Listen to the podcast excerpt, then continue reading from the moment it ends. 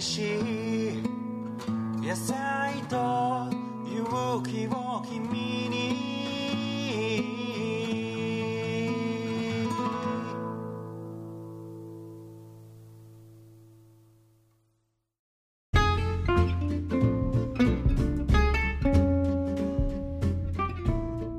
はいどうも有機農業系ポッドキャスト小農ラジオです、えー今日はですねビッグな、えーゲストが来ております、えーエンザイム株式会社の鈴木和也さんと宇野恭平君です。よろしくお願いします。よろしくお願いいたします。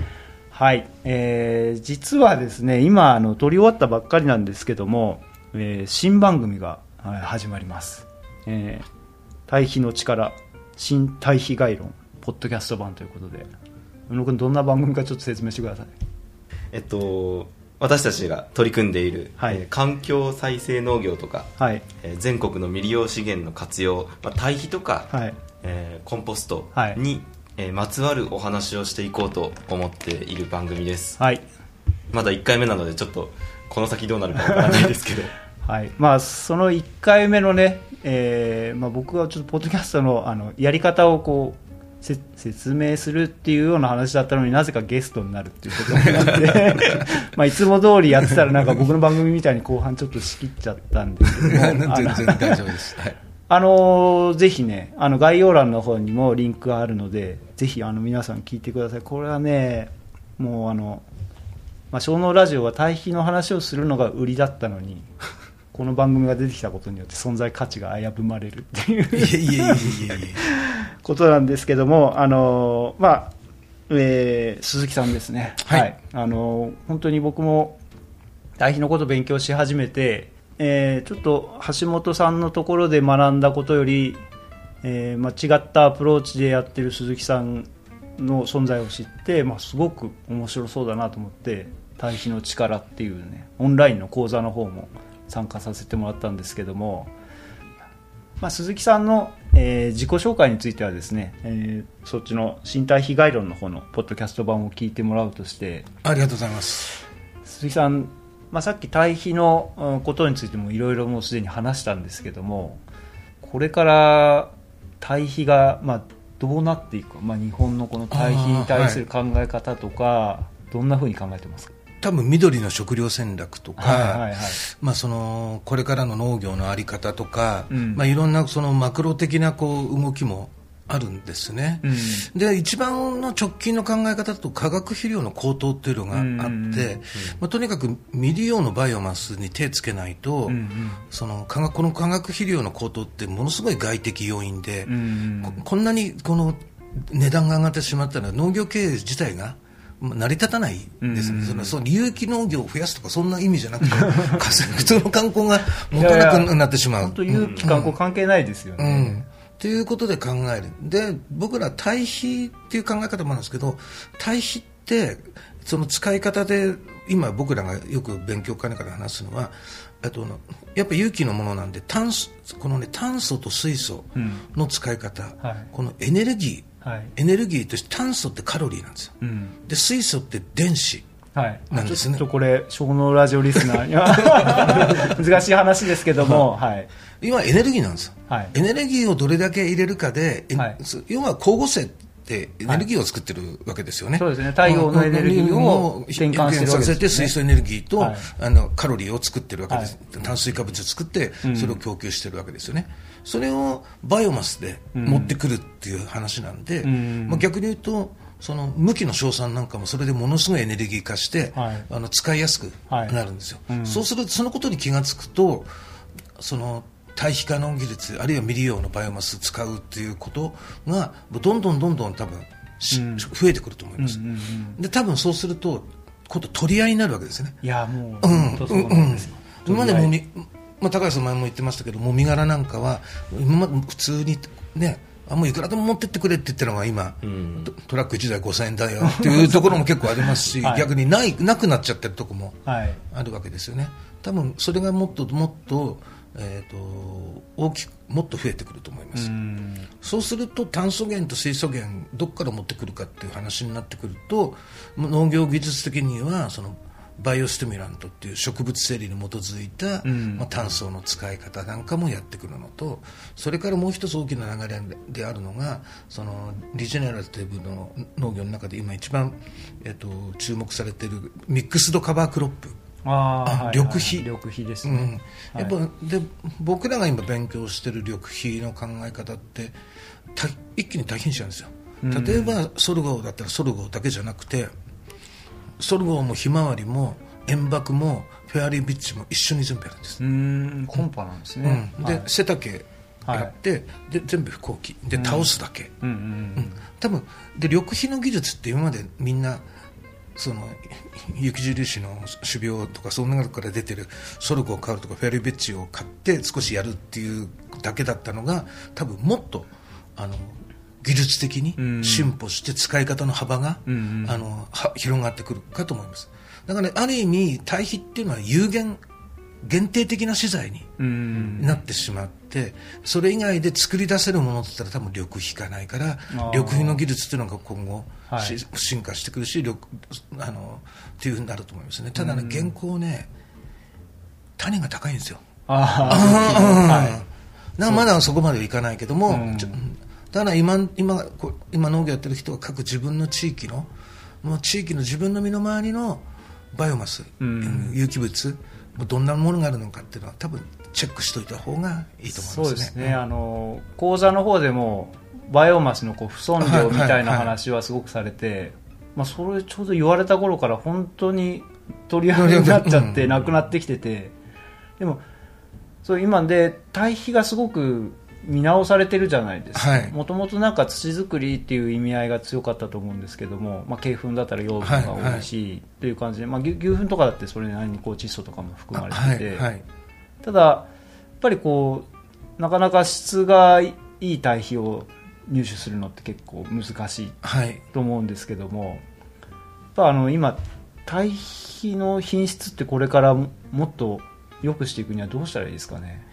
これが非常に難しいですよね、うん。その目に見えるメーターで特殊肥料なんで NPK と,、えー、と銅と亜鉛うん。と pH ぐらいしかうん。測ってなくて何がいいかどうかっていうのは分からないんでこの目利きをするっていうことが多分ものすごい重要なんで多分それができるかできないかっていうのが難しいですよね。うん。だただ一般的に僕らがそのすぐに理解してもらうのは特にあの一般的に入ってくるもので皆さん堆肥使うのは蓄粉が多いと思うんでそうですね、うん。圧倒的に。蓄粉に関してはやっぱ匂いです。ううん。ん、いや匂いがメルクマークになってるんで、うん。匂いのするやつ、まあ、臭いやつうん。は基本的にそういう臭いからこれ使っちゃダメよって信号を出してるんで、うん。そういうの思ってもらった方がいいかと思います。でも昔はなんかあれじゃないですか臭いと聞きそうだなみたいな感じの間違った、はい。認識があったような気がするんですけど。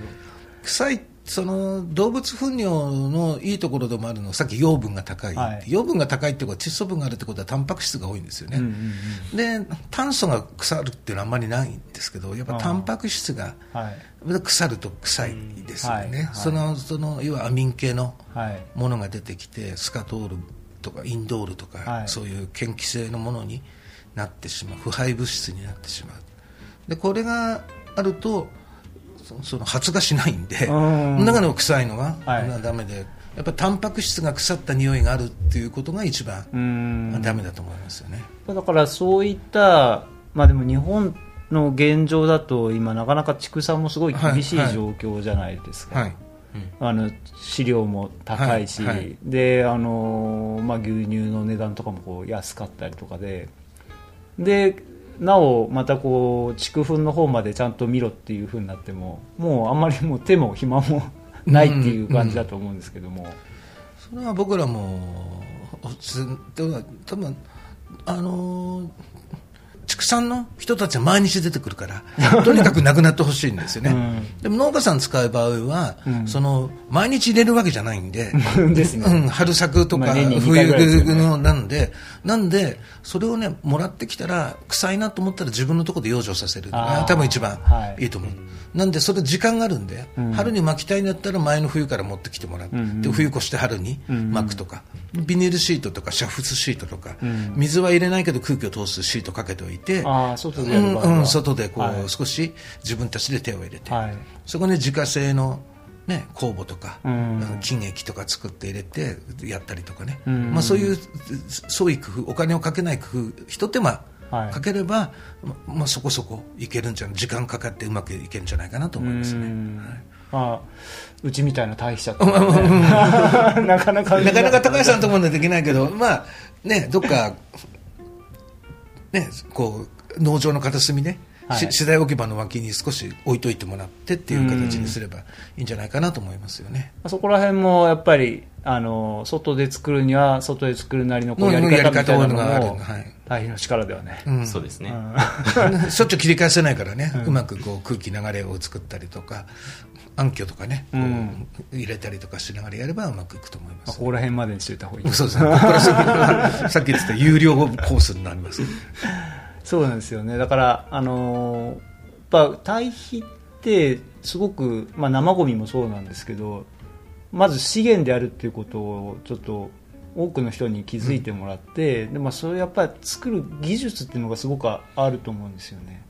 そこら辺をやっぱあの講座通していろんな、まあ、気づいて自分でやる人がいたり、まあ、そういう堆肥作ってほしいっていう人が増えれば例えば堆肥センターとかもまあそうですよね。もっと質のいい堆肥作るようになって循環できるっていう。いやうん基本的にやっぱ処分じゃないんで農家さんを使うのはやっぱものづくりで、資材として使うんでものづくりですから、はい。まあ、当然製造工程と品質管理っていう工程がなきゃいけないんですけど、まあ、現状は畜産農家さんのところで製造工程一応ありますよ、ん。あの製造工程表は一応特殊肥料の時に届け出しなきゃいけないですけど、はい。その通りになってるかって言ったら 現実はなかなか難しいですよね。いやそうなんですよね、だからやっぱり出てってほしいし、まあ、ゴミっていうふうに一旦分別されちゃったものはあんまりこう触りたくないしね。なんかこう、まあ、日本はやっぱり燃やせますからね何でも、本当ゴミを燃やすっていうのは非常にエネルギーも無駄にしてるし、まあ、無駄だし、その施設ののあ水分も多いですから、うん。施設のその維持でもあまり良くないんですよね、うん。難しいですけどね、畜産農家さんも忙しくて、本当にいい堆肥作ってる方もうん。いっぱい僕は知ってるんですけども、なかなか、ね、あのーなんだろう、差は差はありますよね、ちゃんとしてるところとちゃんとしてないところの差はものすごいありますそうなんですよ。現実的には。だからやっぱり、いいものを知らないというかいいものを一回も見たことがない人には絶対いいものも作れないし、そこら辺をねやっぱ僕もすごく伝えたいなと思って僕は対比の学校という講座をやってますけどもまたね鈴木さんのところとは全然違う感じの講座だと思うんですけども。いやでも対比面白いですよね。いろいろと今、奥が深いなと思います。はい、ううん。ん宇野君はどう？堆肥作りはもう今ちょっとやってるんじゃない？堆肥はうちの熊本で作ってる堆肥ですかね、うん。あのなんそっかちじゃなくて。個個人的にっていうかさ。個人的にですか？橋本さんのところではい。今習ってんだよね。やってて、うん。生ゴミの一時処理の,、うん。あのケースでやる。うんあれぐらいですね。実際自分で堆肥うまくいってる？仕込んでみて。あれあの面白いですよ。生ゴミを入れておくと、うん。生ゴミがこうだんだんちあの小さくなって縮んでいくっていう。黒くなって、うん。もうで橋本さんのところではさ温度が上がって切り返ししてとかっていうのをあやってますやって。ます。実習でもう炎天下の中。昔あ宇野君お子さんが生まれたばっかで。ああはい。先月だよね6月なんで。6月か。はい。おむつの堆肥かなんかもね僕一回相談を受けたことあるんですよ。あれおむつゴミでしか出さないじゃないですか、はい。紙じゃないですか、はい。であと中にジェルが入ってるんですね、はいはい。あれジェルってこう水分吸うジェルがあって、あれって結構、えー、とタンパク質系のものだったんですよね、へえうん。だからあのままおむつそのままいけないけども多分、裁断とかしたら、うん。そのお物付きのものも発酵するんじゃないかな、そうですね。窒素と炭素がちょっと足りないのかな、もしでも紙はセルロースですから。う んおむつの紙がねすごいな。ごおむつ捨てずに、はい。ハサミでちょきちょき切って あの堆肥のボックスに入れて。じゃあ宇野君それから？いやあの一瞬だけ考えたことはあるんですよ ただこんなに水通さないから大丈夫かなと思って。いやでも本当に対比やってるとそういう視座が変わるというかいろんなものを見た時にこれ大変にできるんじゃないかとか、い や本当に、うん。あのおむつをあの僕も買えるんですけど、うん、もうゴミ箱がどんどんパンパンになって。あああれ嫌だよね。うん本当に。早く捨てたいしさ。一瞬でたまるんですよね、うん。そうか。いやーじゃあこれからまあいろいろとねあのーエンザイムのポッドキャストの方でもいろんな多分対比の現場で行ったりそういう話聞けると思うんですごい楽しみにしてます。そうですね。どの辺行こうかね。いろいろね。そうですね。僕はどうだろうな。まずあの堆肥作ってる場所もいいけど鈴木さんが作ったというかのところの資材を使っている農家のところに行って結構あの腐食技術協議会のフェイスブックページもすごい農家の人がいっぱいいるので、うんうんそこら辺の使ってる人たちのね話もぜひ聞いてみたいですね、うん。まあねそれもねできるし、集まってみんなで座談会的みたいにね一杯飲みながら話してもいいし。一杯飲みながらだと鈴木さんだいぶあの テンション上がりすぎてしまって。最初の30分最初の30分ぐらい限定で全部やるともう。大変。いやオンラインもねあの面白そうですよね、オンラインもね、うん最近やってないですけどね。はい。うん。オンラインもまたやりますけど。はい。それこそ対比の力に出ていただいた方だけ。うん。でもうもうもうまあやんなきゃいけないよね。うん。いやー楽しみです、ねはい。見学会もね単品でやろうかなとかね、うん。いろいろなところに行く、うん。連続じゃなくてね。そうですね。僕も行きたいんですけどなかなか遠くてねちょっと行けないですけど、あのいつかいろいろとねあの行きたいし呼んでほしいゲストもいるんでまた僕の方からも振ります、あの人呼んでください。よろしくお願いします。こちらこそ。